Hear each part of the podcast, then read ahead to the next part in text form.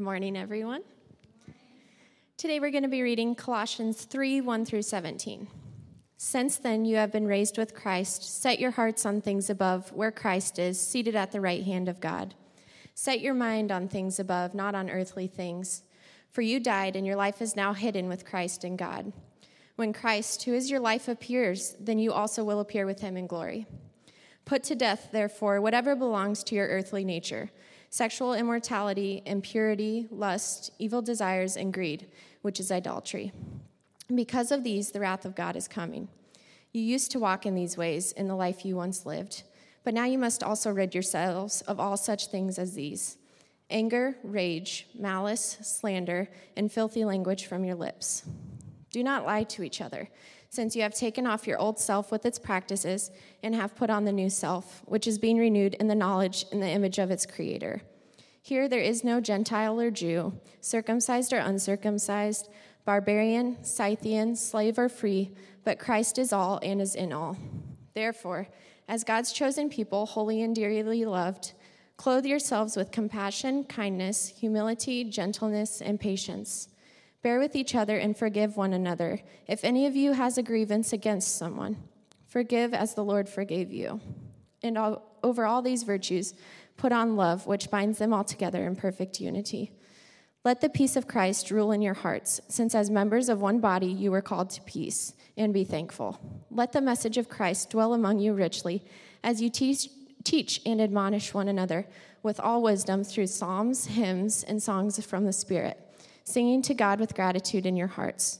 And whatever you do, whether in word or deed, do it all in the name of the Lord Jesus, giving thanks to God the Father through him. Amen. Yeah, you can give her a clap. I gave Savannah a long one today, so she deserves a little recognition for reading all of that.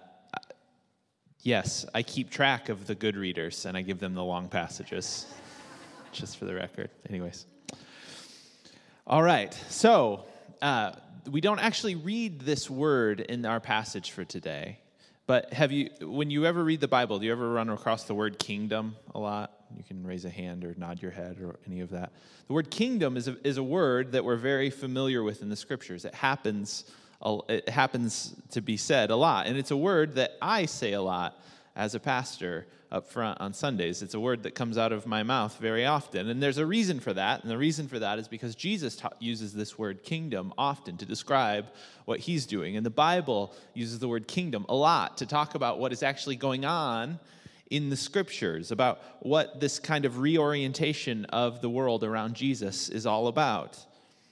And this made sense to the people who first heard it, because they actually lived in a time when they had kings and queens, right?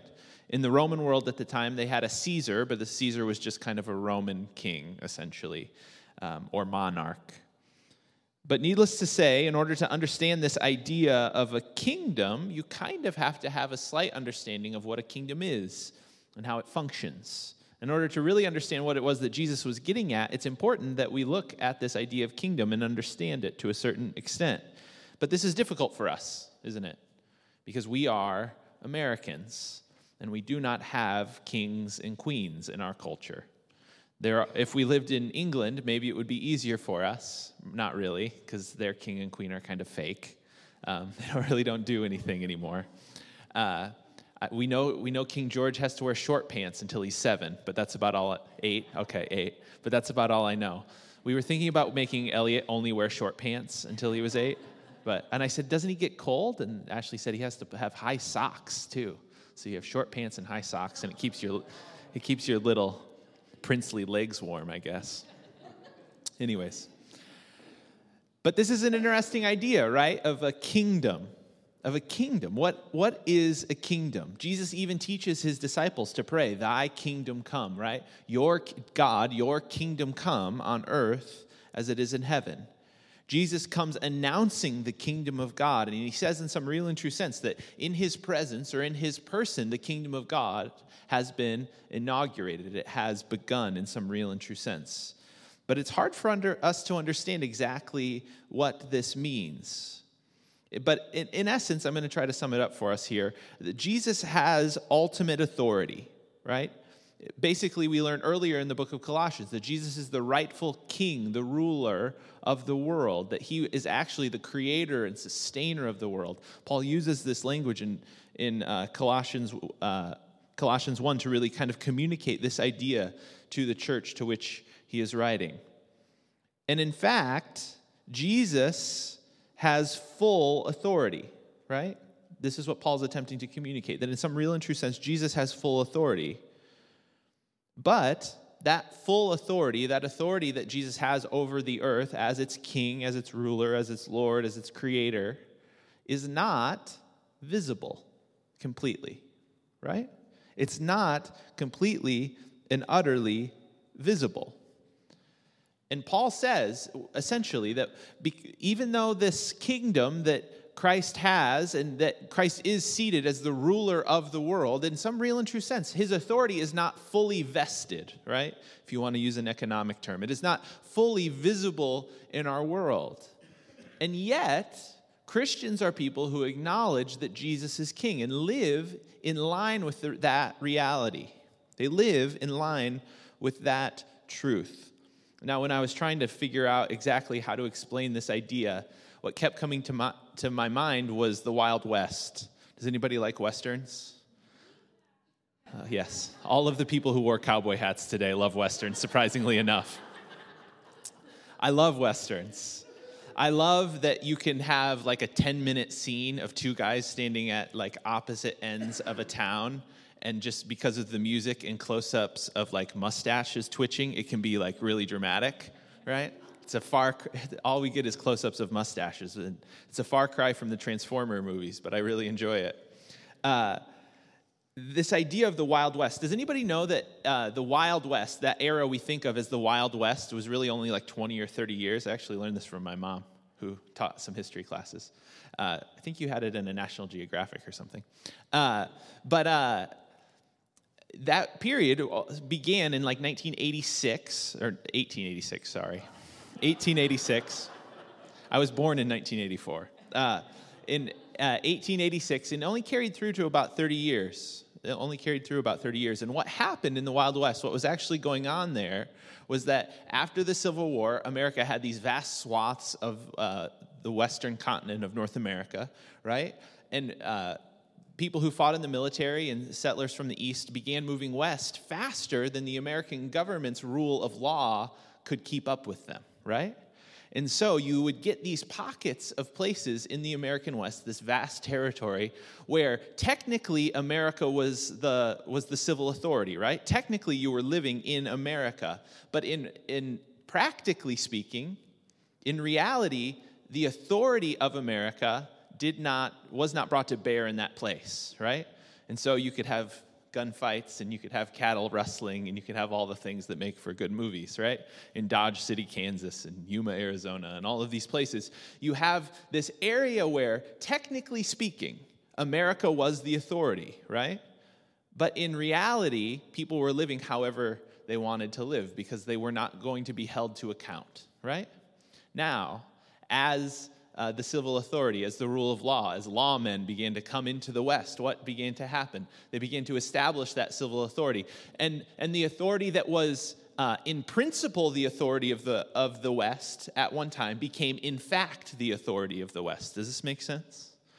And so for a period of time, there was lawlessness and there was freedom. But as the rule of law, as the civil authority moved into the West, eventually, the rule that people began to see who was actually in charge, right? And they began to live via those rules. Now, if you were living in the Old West and were living under an authority that you knew was coming, right, but was not yet present, if you were living in the Old West and you were living under an authority that you knew was coming, the American rule of law that said don't steal and don't kill and all of those things, right? You could live under that authority while, in some real and true sense, everyone around you was kind of casting off restraint and not living that way, right? Because they didn't feel as though that authority had any oversight on top of them. Does this make sense?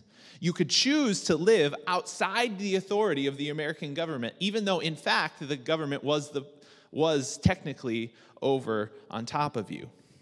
And until this point in the book of Colossians, Paul has been telling the church that they were created to live in the world that Jesus has made, that they were created to live under the authority of the Lord, of the King Jesus, that they were created to live in his kingdom, but that in their immediate surroundings, they could not yet see that authority fully vested.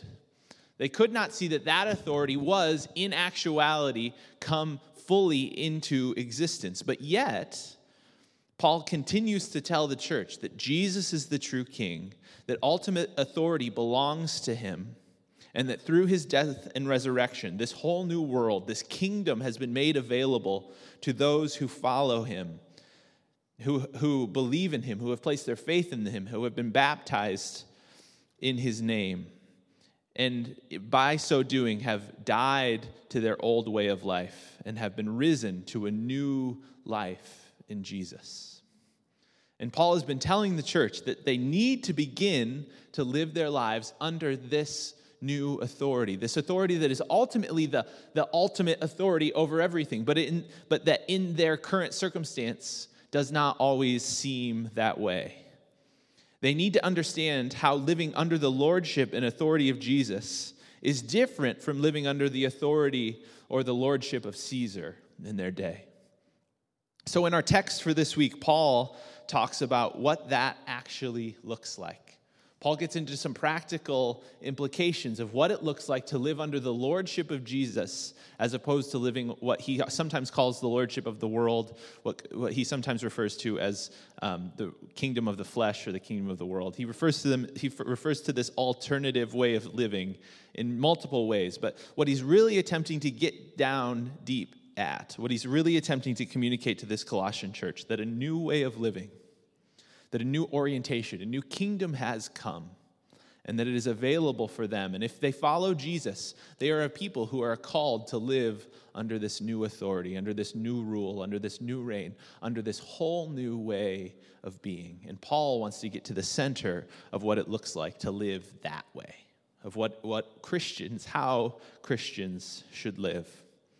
He says at the very beginning of chapter 3, that Savannah read for us, since then, you have been raised with Christ, right? Since you have been raised with Christ, since you've been brought into this new way of existence, set your hearts on things above, where Christ is, seated at the right hand of God. Since you have died to your old ways, you've been raised to new life with Jesus in baptism, Paul says. Now this is how you ought to live. So you could say that in many ways, you could say this in a ton of different ways. You could say, how do we live in God's new world is one way of putting this. How should we as followers of Jesus live? There's all kinds of ways that we can talk about the way in which we conduct ourselves. But Paul is really getting to the heart of what it means to live as a Christian, as a follower of Jesus, what it means to live with our lives ordered around the kingdom of God rather than what we might see in our immediate vicinity or in our culture today, what Paul will sometimes refer to as the kingdom of this world. So today, I know this is a really big passage, and Paul said a lot of things in it, but I'm going to kind of break it down for us into two different sections. The first section that Paul goes into here are about actions to avoid. So actions to avoid, things that Christians should not participate in, sins, technically, that Christians should not do. And he says this because not doing these things is for the good of your soul, for the good of your life.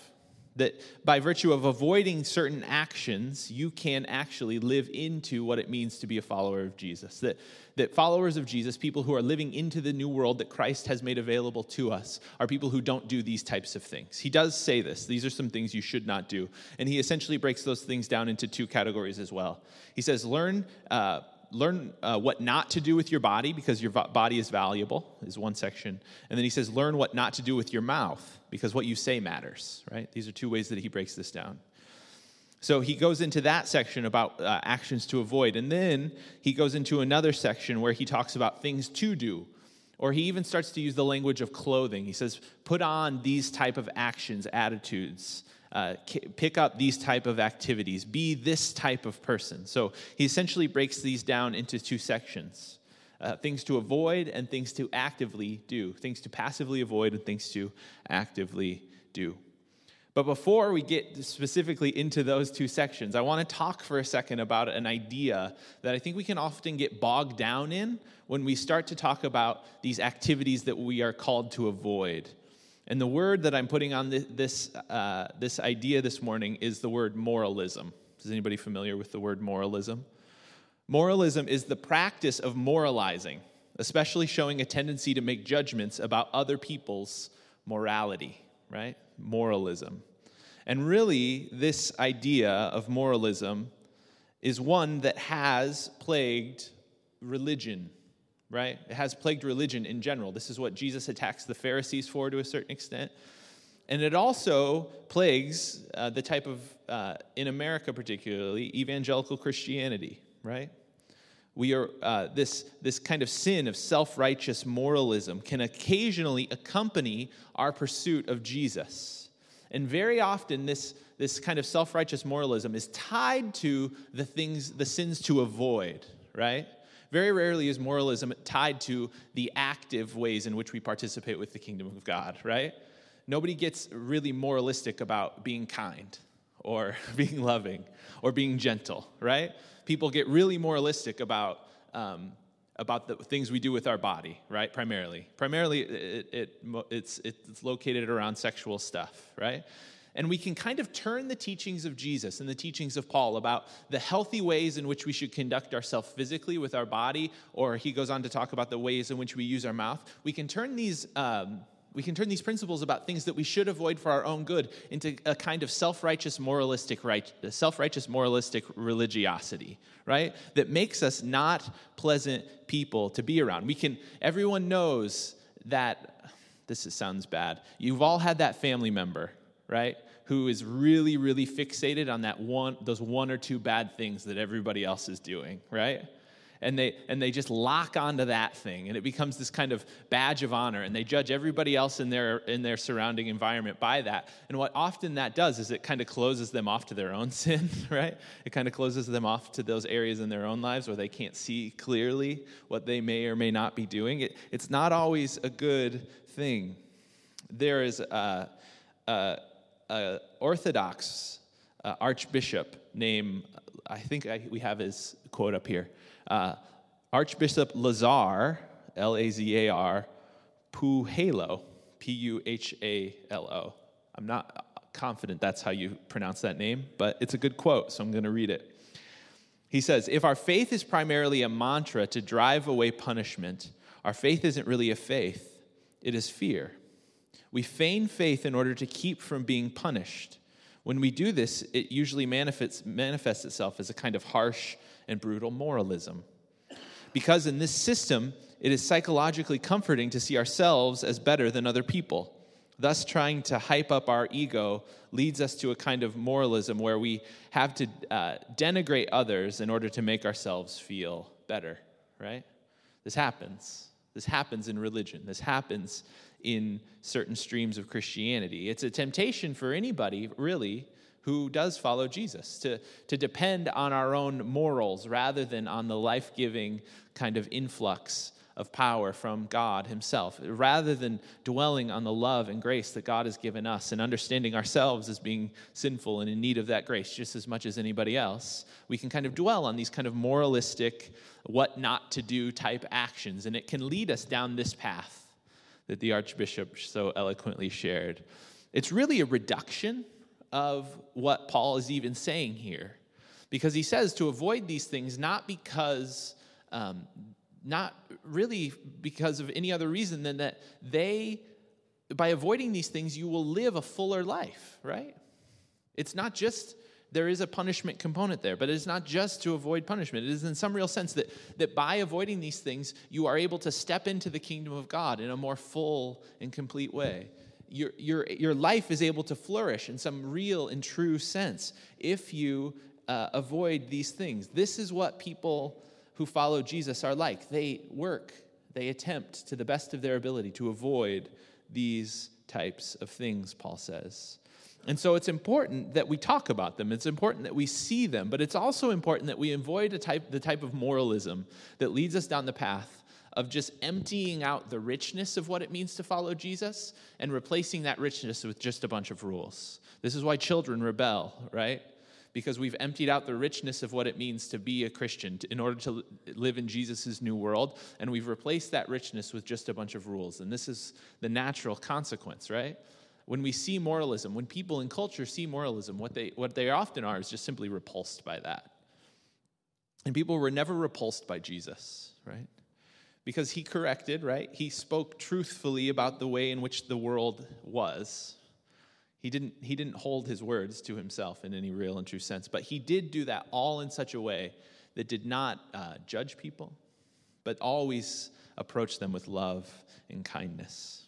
So the encouragement to you, as we look at these actions to avoid in a little bit more detail, as we think about why and how we as Christians are called to avoid certain activities, certain things that many times in culture people believe to be simply good, that the way in which we approach these is important, not as disembodied rules, not as emptied out kind of regulations, but rather as a way of living that leads us to life, leads us to fullness, leads us to health. Does that make sense?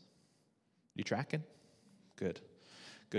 So, beginning in verse 5, Paul says this under actions to avoid. He says, "Put to death, therefore, whatever belongs to your earthly nature, sexual immorality, impurity, lust, evil desires, and greed, which is idolatry.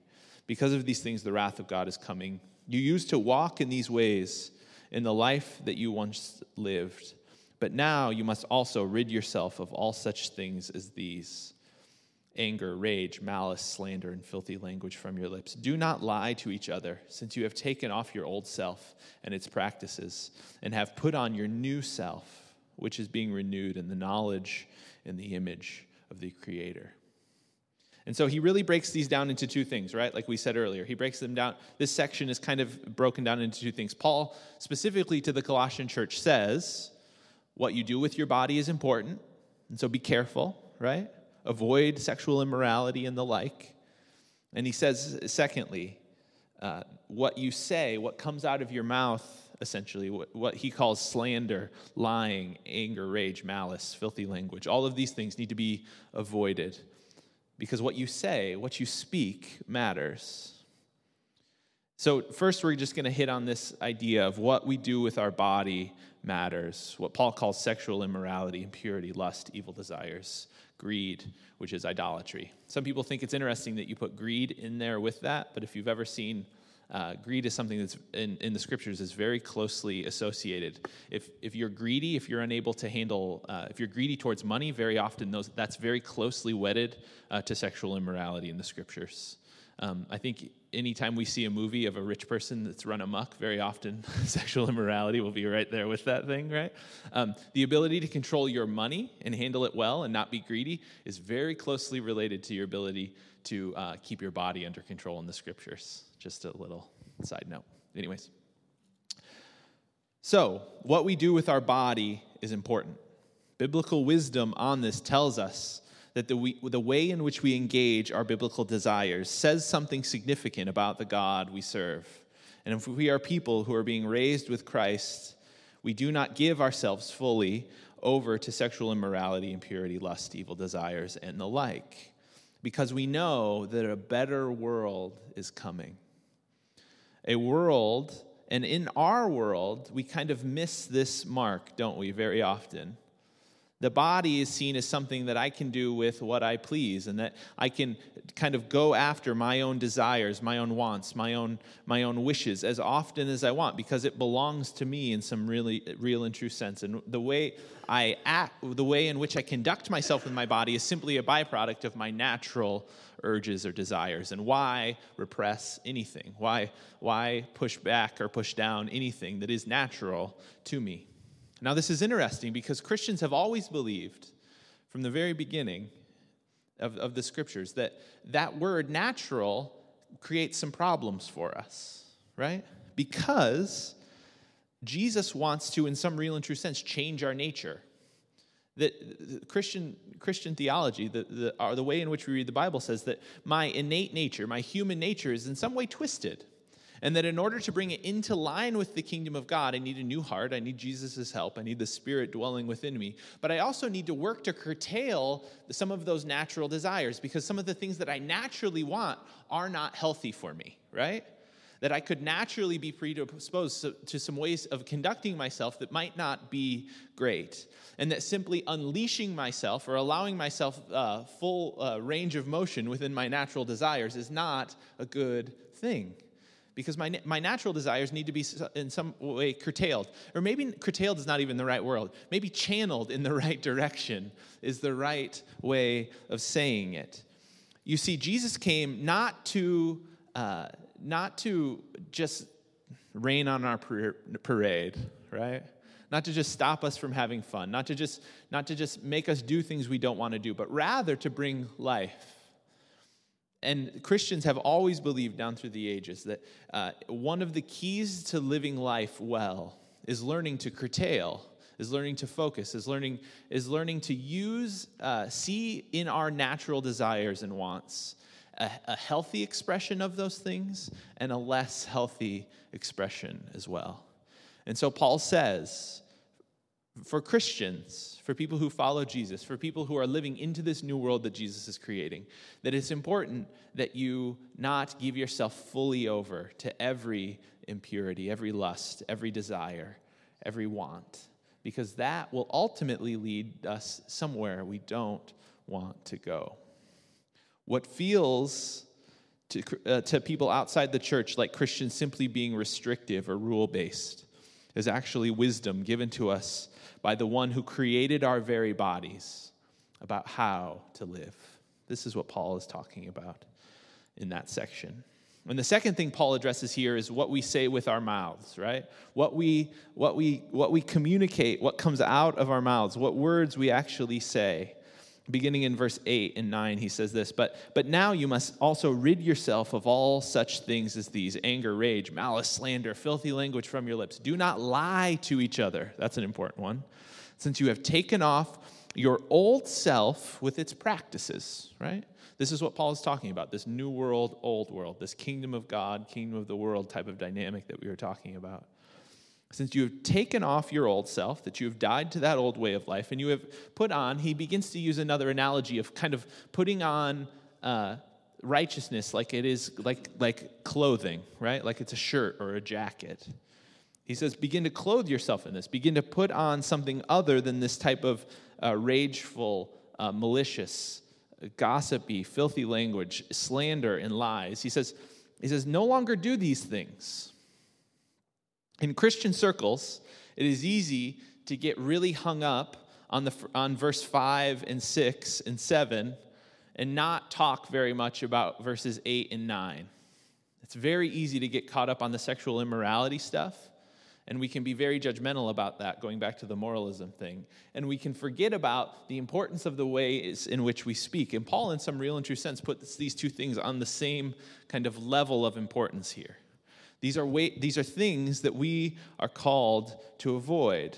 We don't often in the Christian church speak out publicly about the ways in which we speak, right?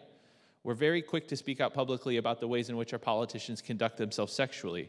We're very slow to speak out publicly about the ways in which our politicians speak, right? This is true. But yet, Paul seems to believe that this is very, very important, that Christians are people who speak well. Jesus has this teaching in the gospel, and he says that what comes out of our mouth comes from what he calls the wellspring of our heart, this place in the core of our being, right, that determines who we are, that the words we speak, that the way we speak, that the things we say, that the things we say about other people, that the type of emotions that come out of us in our speech are indicative of what's actually happening inside of us. And so in some real and true sense, what comes out of your mouth is a great indicator of what's going on in your heart, to which we all kind of bury our heads in our bulletins, right? Because we don't always like that the things that I say are semi-indicative of what is actually on the inside of me. It hurts all of us, right? Because we all know the ways in which our mouths get away from us. We all know the ways in which we say things that we wish we could have taken back, but we can't because they're out there and they're in the world. And Paul says almost like use your words, use your mouth as an indicator, as a barometer of the health of your heart. Use the things you say, the things that you say randomly, the random things that come out of your mouth or are said in your head when you're having a problem with somebody out in the world, right? When you run into somebody that you don't like, when you're in that split moment, something comes out of your mouth that is not pleasant, right? Use that as a barometer to the health of your heart, because very often it is a really good indicator of what's going on in the inside. Now, I talk for a living. I feel like I should have been getting paid for it my whole life. But only the last couple of years is this part of how I make my living. But I have one blessing. One great thing has happened to me. Some people, when they get mad, can fire off. You know somebody like this? Somebody who, when they get mad, their mouth goes fast, right? When I get mad, my words stop working, which is a great blessing, because there are things happening up here that are not good, but they don't come out of my mouth. I just get mumbly and stumbly, and I can't really say anything. I speak best when I'm calm, which was frustrating sometimes when you're in junior high and you'd like to fire back at that kid, but as an adult is really nice, because when somebody cuts me off in traffic, I just... It's kind of how it goes. But it's not to say, just because these words aren't coming out of my mouth, is not to say that these words aren't in me, right? Just because I'm not able quite to say them. It's a blessing in marriage as well. But just for the record, Ashley and I are a little opposite in this regard. Her mouth works good when she's mad.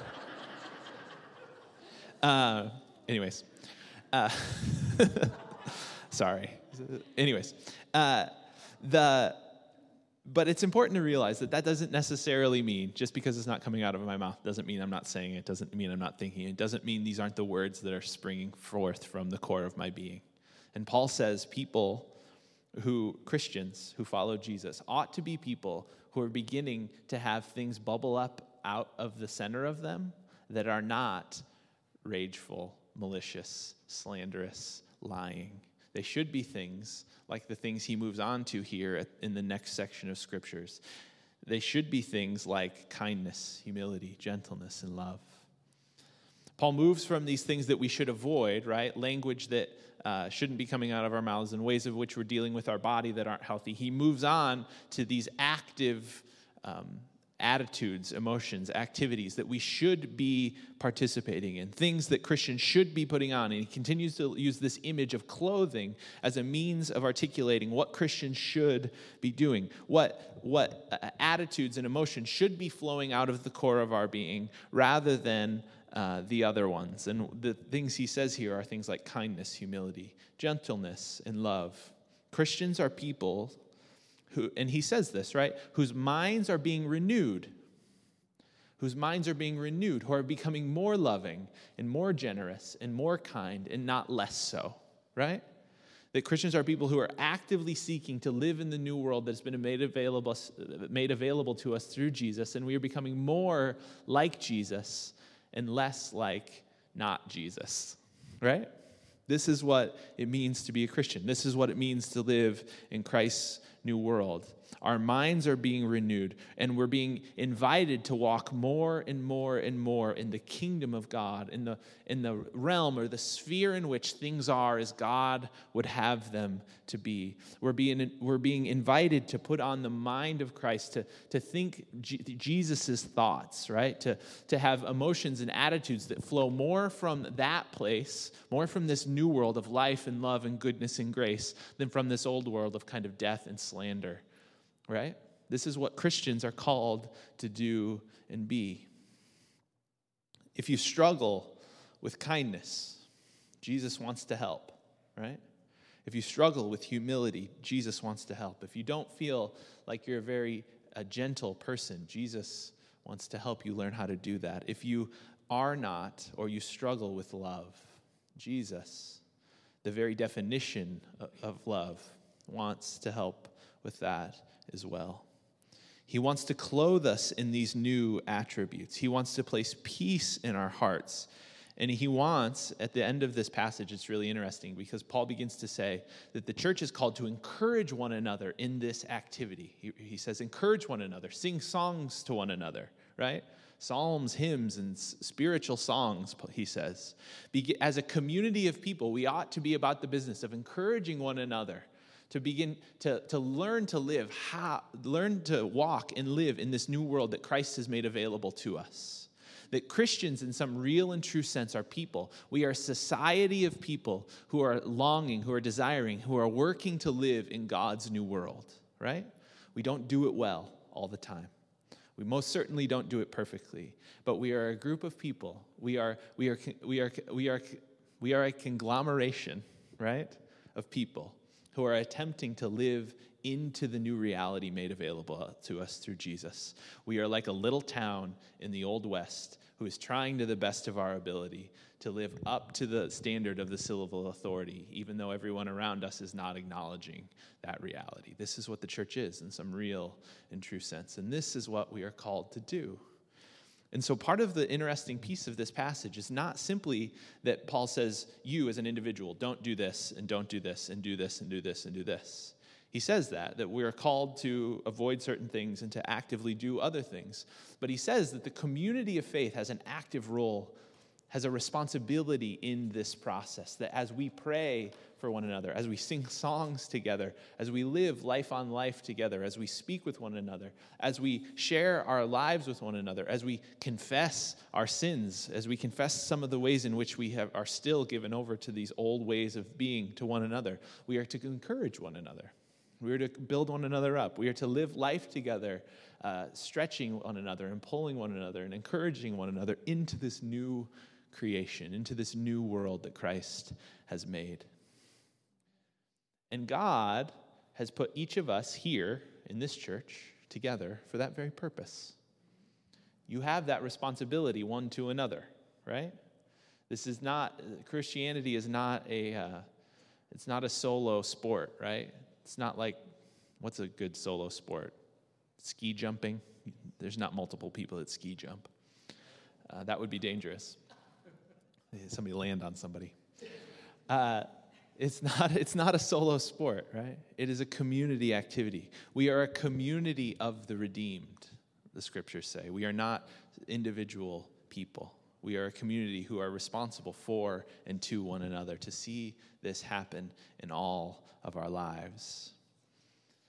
Paul finishes this chapter speaking specifically about love, about how, above all, love should be the defining characteristic, that love should be the thing that defines each and every one of us, that love should be what rules in our heart, right? Or let peace rule in our heart. But that love is this great defining characteristic of the Christian community. And that love rules everything we do. Love is the driving force behind why we don't do certain things. Love is the driving force behind why we do other things. Love is the defining characteristic. And if we don't put on love like a shirt, like a new jacket, if we don't clothe ourselves in that as a community, if we don't encourage one another in love as a community, that ultimately none of the things Paul says here will matter much. In the new world of God's creation, the only law on the books is love. The only rule any of us really need to follow, ultimately, when Christ appears, is love. And if we capture that reality, if we live into that reality well, if we encourage one another in that reality as a community of faith, then we will begin to live lives that flourish under the kingdom of God. We will begin and continue to live lives that exemplify the character and nature of our Lord Jesus Christ. We will, in some real and true sense, be able to extend love, peace, goodness, gentleness, kindness, self-control out into the world, that those things would be the hallmark of who we are rather than a kind of legalistic moralism, right? if we make love the center of our being, if we make love the center of our community, if we make the love of Jesus the center of who we are, then everything about us will change. Everything about our community will transform. And we will carry that truth out into the world, and it will be transformative as well. And people will get free. People will be whole, right? And Jesus will be pleased with who we are being built into. The other image we have in the scriptures of what the church is a beautiful house. That each person in the church is like a brick in this beautiful house or cathedral that's being built up into the glory of God. And if we make love the center of what we are and who we are, and if we live into this new reality that's been made available to us through Jesus, then we will do that very thing. Let's pray. Jesus, would you be with us here today? Would you bind us together as a community of faith that does want to avoid certain activities because they're not good for us, and does want to live into other activities because they are good for us, because they all are hallmarks of your kingdom. Jesus, would you help us to be your people this week?